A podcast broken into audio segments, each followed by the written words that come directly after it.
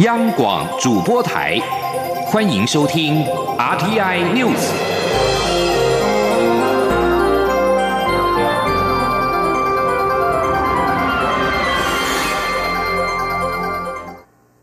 听众朋友，早安，我是陈怡君，欢迎收听这节央广主播台提供给您的 RTI News。新闻开始，先来关注香港的情势。香港本周末持续有反送中的示威。二十四号下午，在九龙塘、九龙观塘游行结束之后，转进了包围附近牛头角警署，警方发射了多轮催泪弹和胡椒球弹驱散，现场混乱，大批抗议者走避，有人眼部受伤送医。观塘游行主要的诉求是不满政府多功能智慧灯柱，以及坚持反修例五大诉求。在下午一点三十分出发，游行人士沿途高喊“香港人加油”等口号。大概四十分钟之后，就抵达了终点九龙湾零碳天地。香港试行安装街道智慧灯柱，观塘就是试验区。示威者指这灯柱形同新疆的监视灯柱，有多方面的监控功能。在零碳天地，示威者以电锯等工具锯开并且推倒了一只智慧灯柱，让灯柱毁损，零件散落地面。示威者将印有“拒绝集权监控”等字句的纸张张贴在遭到推倒的灯柱上。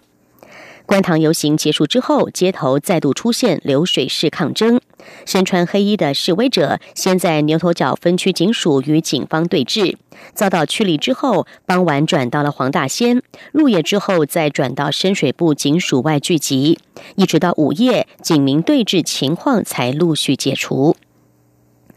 另外，在这场游行开始之后不久，港铁就突然宣布关闭了观塘线与游行相关的多个地铁站，这引起示威人士的不满。一批示威者将近下午两点时走到已经关闭的九龙湾港铁站，拍打和打开铁门进入车站，要求恢复列车服务，但是未果。示威者转到了车站外聚集，并且在地面和告示涂鸦板，在铁门塞胶水瓶和雨伞。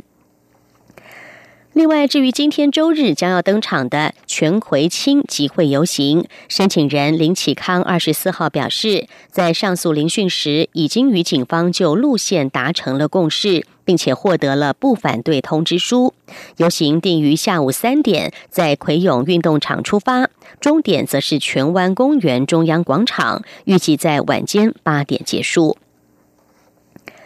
香港反送中示威抗争引起了全球的关注，世界各地都有人发起声援香港的活动。媒体报道，有智利台商因为支持反送中所经营的餐厅遭到中国人的闹场，不仅进入店面挂上了五星旗，甚至在门口撒尿。外交部今天对此表示，强烈谴责滋事中国人的暴力行为，并且对中国侨民非理性的举止予以唾弃。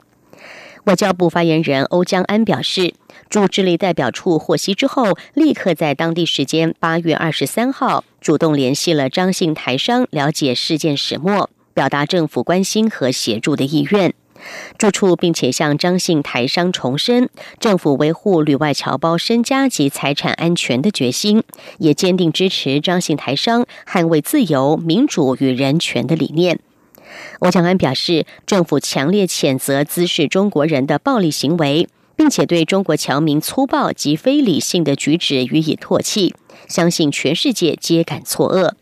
外交部与驻处将积极协助张姓台商向智利警方报案，并且提供相关法律咨询等协助。继续来关心台湾选手在国际比赛的表现。年仅十八岁的台湾桌球小将林云如，二十四号和他的搭档山猪廖振廷，在二零一九捷克桌球公开赛的男双决赛，没有办法突破南韩组合李湘秀与赵大成的封锁，最后以一比三落败，只获得了亚军。林昀儒和廖振廷在今年的捷克公开赛从十六强起步，连闯三关，都是以直落三为师一局的完美演出，轻松挺进男双决赛。林文如和廖振廷二十四号面对难缠的南韩对手，打法备受压制。前两局都在一路落后的情况下，接连弃守，也陷入了淘汰边缘。第三局，台湾组合开局在二比四落后之下，靠着一波五比零的攻势逆转超前，总算是以十一比七扳回一城。可惜最后台湾组合没有能够乘胜追击，最终以六比十一不敌对手，屈居亚军。虽然林云如和廖振廷没有办法夺冠，不过林云如男单仍然有机会称霸。二十五号下午四点，他将在捷克公开赛的男单四强出赛，将挑战生涯七度在欧洲桌球锦标赛男单称霸的前世界球王德国名将波尔，力争决赛的门票。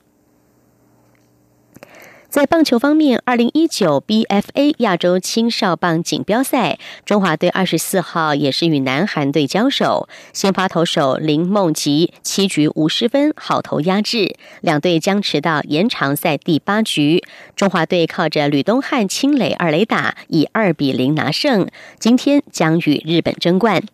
中华队总教练王国庆表示，这场比赛很刺激，特别赞赏选手的表现，守备态度都很拼，展现出想赢球的企图心。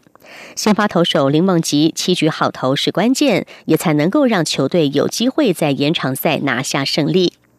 中华队二十五号将与日本争冠，王国庆也希望能够像 U 十二世界杯少棒赛一样，顺利的击败日本，抱回冠军。中华队晋级冠军赛，也确定取得明年在墨西哥举办的 U 十五世界杯青少棒赛的参赛资格。接下来关心白鹿台风的状态。白鹿台风已经逐渐远离台湾了。中央气象局在昨天的深夜二十三点三十分解除了台湾本岛的陆上台风警报。根据最新的资讯，白鹿台风今天清晨五点的中心位置在金门的西南方大约一百四十公里海面上，以每小时十九公里的速度向西北西进行。离岛金门清晨风雨依旧持续，预计这个台风的强度未来仍然有机会持续减弱，暴风范围也会有稍微缩小的趋势。今天上午就渴望解除台湾及离岛所有的陆上及海上台风警报。至于在白鹿台风的灾情方面，截至昨天晚间八点，中央灾害应变中心统计，白鹿台风已经造成六个人受伤，都没有生命危险。此外，台东县池上乡有一间铁皮仓库被土石流冲入，但是没有人员伤亡。花莲六十担山则爆发泥流，一度有十四名游客受困，在消防人员的引导下脱困。中央灾害应变中心指挥官、内政部长徐国勇二十四号晚间在第六次工作会议当中才是，有花莲六十担山的受困案例，可以见到地方政府未来仍然需要加强山区或警戒区的管制。继续关心选战的消息。红海创办人郭台铭、台北市长柯文哲、国民党立委王金平日前同台出席活动之后，关于三个人合作投入二零二零总统大选的传闻甚嚣尘上。媒体报道，三人决定由前红海董事长郭台铭参选总统，柯文哲当竞选总干事，而王金平则担任竞选总部的主委。对此，永林基金会副执行长蔡庆瑜二十四号否认这个报道的内容，强调真的没有职位的安排。但他也说，希望有机会可以促成三个人好好聊聊。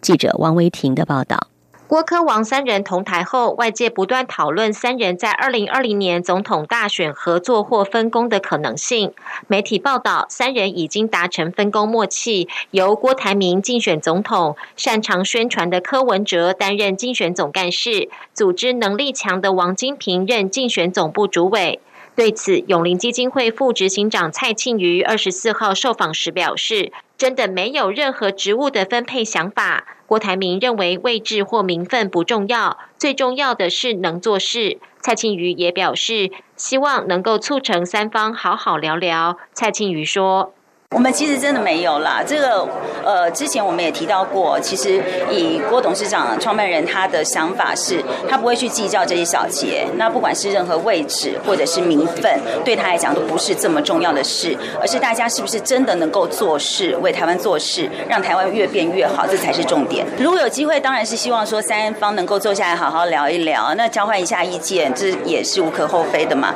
既然说各自各自都是好朋友的话，那三个人坐下来也是蛮对的一件。另外，传出亲民党主席宋楚瑜下达指令，必要时提名郭台铭参选总统，并与前内政部长李鸿源一起搭档竞选。对此，蔡庆瑜也否认传闻，表示郭台铭对职位没有任何考虑，也没有人选，毕竟没有说要选或不选。他表示，外界的种种讨论也反映大家对未来充满焦虑，关于人选的问题真的没有提到。至于亲民党的部分，如果理念真的一致的话，也欢迎一起合作。中央广播电台记者王威婷采访报道。郭台铭、柯文哲和王金平同台，为明年的大选添了变数。行政院长苏贞昌二十四号表示，国民党内纷争不断，他还不知道会有什么变化。苏贞昌说：“蔡英文总统守护国家，增加民众的福利，让蔡总统执政成绩被民众看见，这是他一直都在努力的地方。”苏贞昌表示：“任何一个选总统的人都不能够违背守护台湾主权和全民利益的原则。”记者王维婷的报道。郭科王二十三号同台，在为总统选情增添变数。且台北市长柯文哲接受专访时说，是否要参选总统，还要看蔡英文总统的执政成绩而定。对此，行政院长苏贞昌二十四号表示，国民党内纷争不停，还不知道会有怎么样的变化。苏贞昌说：“蔡总统守护国家主权，为民众增加福利。作为行政院长，他也希望执政成绩能够符合民众期待，这也是他一直努力的地方。”苏贞昌说：“但是蔡总统作为现任的总统，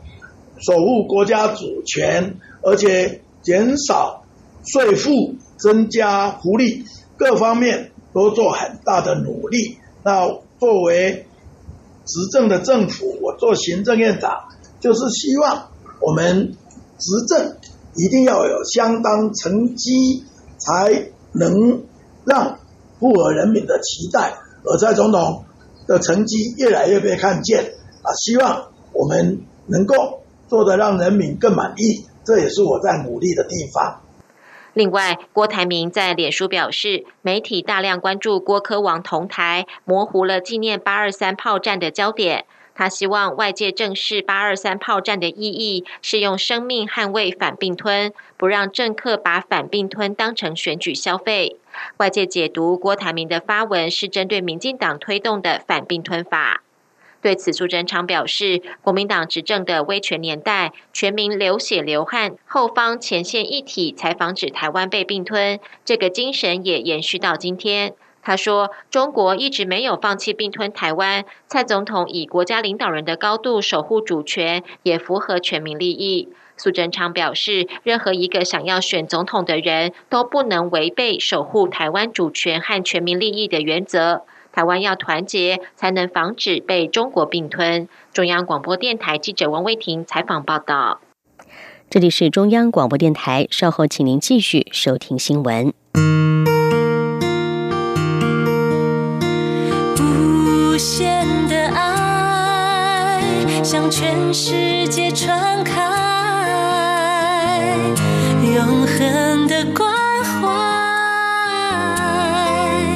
来自他。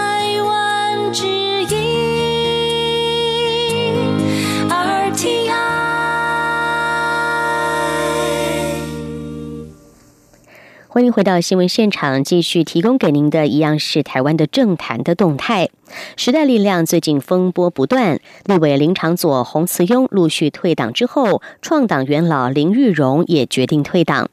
林玉荣二十四号说，党内对于政策议题、内部事务不同的意见无法好好处理，是他离开的重要原因。时代力量因为路线问题爆发内讧，林长佐、洪慈庸陆续退党，邱显志也辞去党主席。实力立法院党团总召徐永明二十一号才获选接任党主席，但是创党元老之一的医师林玉荣退党，又为实力内部投下了震撼弹。实力内部对于是否支持蔡总统连任是路线分歧之一。对此，林玉荣说：“这不是最重要的议题，在这个议题上，目前属于第三势力的政党都有不同的看法。”谈到实力内部的旗舰，林运柔说，包括了劳基法修法以及内部事务等议题，党内没有很好的沟通机制，促进相互了解，这也是他选择离开很重要的原因之一。他认为政党应该要有合理、集体智慧的呈现，但是目前的情况很难达到。至于退出实力之后是否会加入其他的政党，林玉荣表示，政治不是他的本行，他一直都是属于帮忙的角色，帮忙需要选择对象。目前其他的政党也没有适合他可以帮忙的地方。又有一个新兴政党成立，前台南县长苏焕智所召集的台湾维新党，在二十四号宣告成立，诉求终结蓝绿恶斗，推动台湾内政改革的维新运动。包括前红海董事长郭台铭和台北市长柯文哲都有赠送花篮，永林基金会副执行长蔡庆瑜也出席了成立大会。苏焕智和蔡庆瑜受访时表示，双方有些政策理念是相近的，未来不排除一起合作。记者王维婷的报道。台湾维新党二十四号成立，成立大会确认党章后，接着举行召集人和执委投票，由前台南县长苏焕智当选召集人，和选出十名执委，苏焕智也为当然执委。苏焕智致辞时表示，台湾人对台湾前途共识已经形成很久。中华民国事实上就是台湾，台湾就是中华民国。台湾和中华民国应该相互和解，这是超过八成以上台湾人的共识。苏焕智表示，台湾维新党的核心价值是终结蓝绿恶斗，推动台湾的内政改革运动，例如振兴经济、释放地方活力、建立完善社福体系等。苏焕智说：“民进党比较强调亡国感，但是他认为台湾目前处在相对安全的位置，民生困境才是核心议题。”苏焕智说。台湾真正的关关键问题是，应该是怎么去做制度改革，把整个台湾的能量能够释释放出来，让整个台湾经济跟社会都能够改善。民想会强调这个亡国感呢？那我们觉得是台湾现在生活困境、民生困境、人民的困境才是现在的核心议题。台北市长柯文哲和前红海董事长郭台铭都赠送花篮祝贺，永林基金会副执行长蔡庆瑜也亲自出席成立大会。苏焕智表示，因为认为郭台铭零到六岁国家养的托育政策理念和台湾维新党接近，所以透过朋友邀请郭振营参加成立大会。苏焕智说，郭台铭的政策大方向和台湾维新党相当一致。蔡庆瑜则表示，只要理念一致，都希望可以一起合作。那我们也是一直希望说，在未来的方面，是不是能够让台湾民众找回这种正向的力量，然后这些光荣感能够再回来？所以我们题字方面有写说，中华民国再造光辉。那会有希望能够一起合作找回光荣感吗？嗯，其实只要理念一致的，我们都希望能够合作，因为大家都希望台湾越来越好嘛。我刚刚提到说，这股正向力量需要汇集起来。媒体询问比较支持蔡英文总统还是郭台铭，苏焕智说：“我们是小咖，有那么重要吗？”媒体追问台湾维新党与台湾民众党是否有合作空间，苏焕智回答：“对台湾民众党推动的价值不太清楚，不过小党就是尽量一起合作，有一些议题可以一起推动。”中央广播电台记者王威婷采访报道。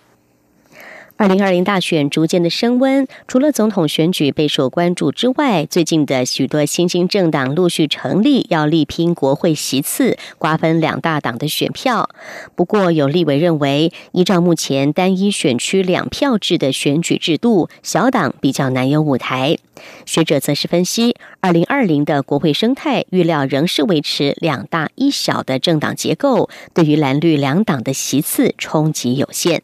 请听记者郑玲的专题报道。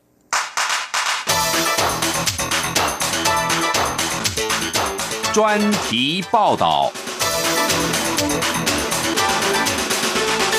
以前总统陈水扁为精神领袖的一边一国行动党，十八号举行成立大会，目标是在二零二零新国会成立立法院党团，也就是要争取至少三席立委席次。由于一边一国行动党被视为独派政党，外界预料在深绿选区恐会瓜分民进党票源，将对民进党立委席次造成影响。而同样被认为独派色彩浓厚的喜乐岛联盟，早在七月份就正式阻挡，不仅有意自推总统参选人。连区域立委都要提名十席以上，对泛绿阵营而言，政党票的分散与区域立委提名冲突，都是影响立委选情的不利因素。同时，台北市长柯文哲也主导成立台湾民众党，意图吸纳对蓝绿两党不满的中间选民。许多专家分析，台湾民众党至少可以获得百分之十左右的政党票支持，等于可以取得七到八席不分区立委席次。若蓝绿两党在国会都无法过半，民众党将有机会成为国会关键少数。对于本次大选小党林立，国民党立委曾明宗认为，单一选区两票制本来就是较有利于大党的生。存发展，实物面来看，过去亲民党、台联党与时代力量，即使可以在立法院取得席次，经过一段时间后，几乎都会慢慢萎缩。所以从现行的制度跟过去实务上的发展来看，这些今年成立的啊，可能的一些小党，其实是不可否认的，它发展的机会其实相对。啊，不是那么好的，不一定有很大的发展空间。那至于啊，当然不可否认，它也会对国民党跟民进党的票产生瓜分的效果，但是会瓜分到效果多大？我觉得必须进一步观察。曾明宗指出，就他目前看来，台湾民众党仍在创造声量的阶段，能吸纳多少选票，对蓝绿两党影响多大，都还有待观察。不过，他也认为蓝营必须做出应应，在政见方面可以提出更多拼经济的措施，以此吸引中间选民。民进党立委李俊一则表示，选罢法规定，政党票得票率必须超过百分之五，才能分配三十四席不分区立委席次。因此，虽然小党林立，但二零一六年进入国会的政党也只有四个。预料明年大选，超过四个政党进入立法院的几率也不会太高。不过，李俊毅指出，第三大党若在国会成为关键少数，对政治运作会造成更大冲击。有可能所谓的第三大党，它的得票数，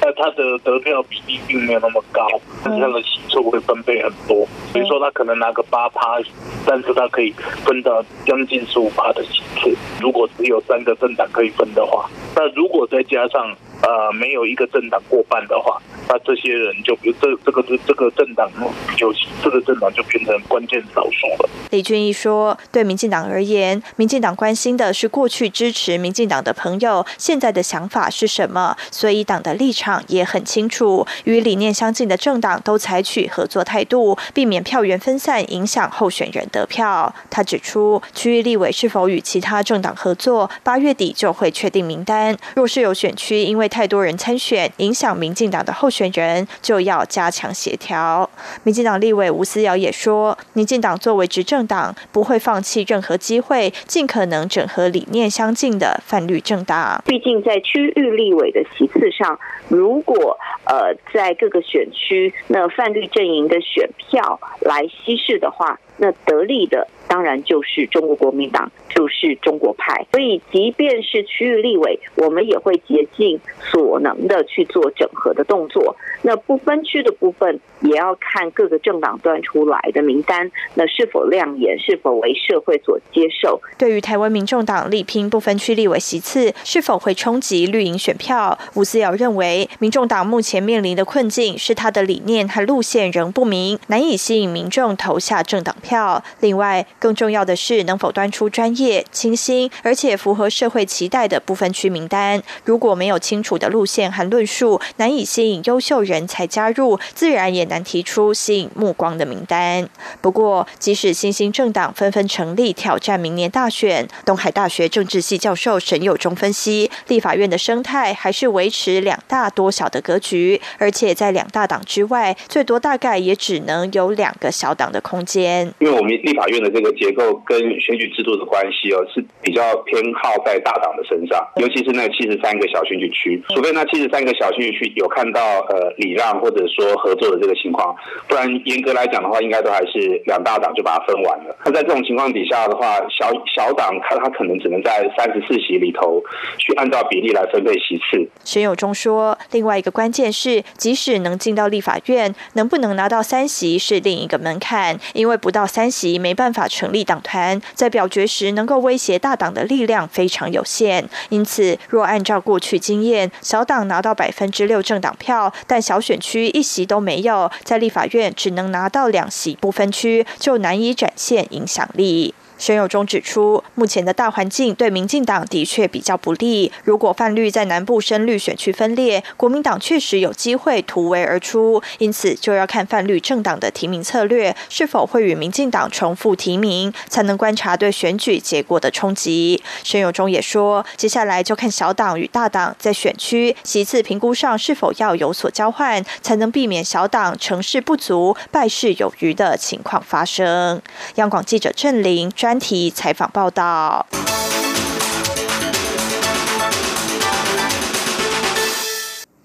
关心国际的重要消息：法国主办今年七大工业国 G7 峰会，身为地主的总统马克宏二十四号向法国公民演说，表示他希望在峰会期间处理国际冲突，替贸易战找到出口，并且合作挽救亚马逊雨林。法国于二十四号到二十六号在西南部城市比亚里兹主办七大工业国峰会，今年的主题是对抗不平等，尤其会触及非洲教育及性别平等议题。马克宏说，这次会议首要的目的是解决国际冲突，包括叙利亚议题、打击恐怖主义、伊朗核议题以及贸易战等等。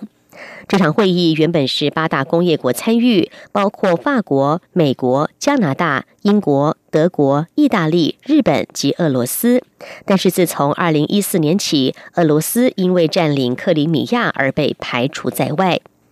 至于在 G7 场外，则有反资本主义运动人士、环保人士及其他反全球化团体参与反制集会。法国警方二十五号在会场附近的西南部城市贝约纳动用了水柱和催泪弹驱离反 G7 激进抗议群众。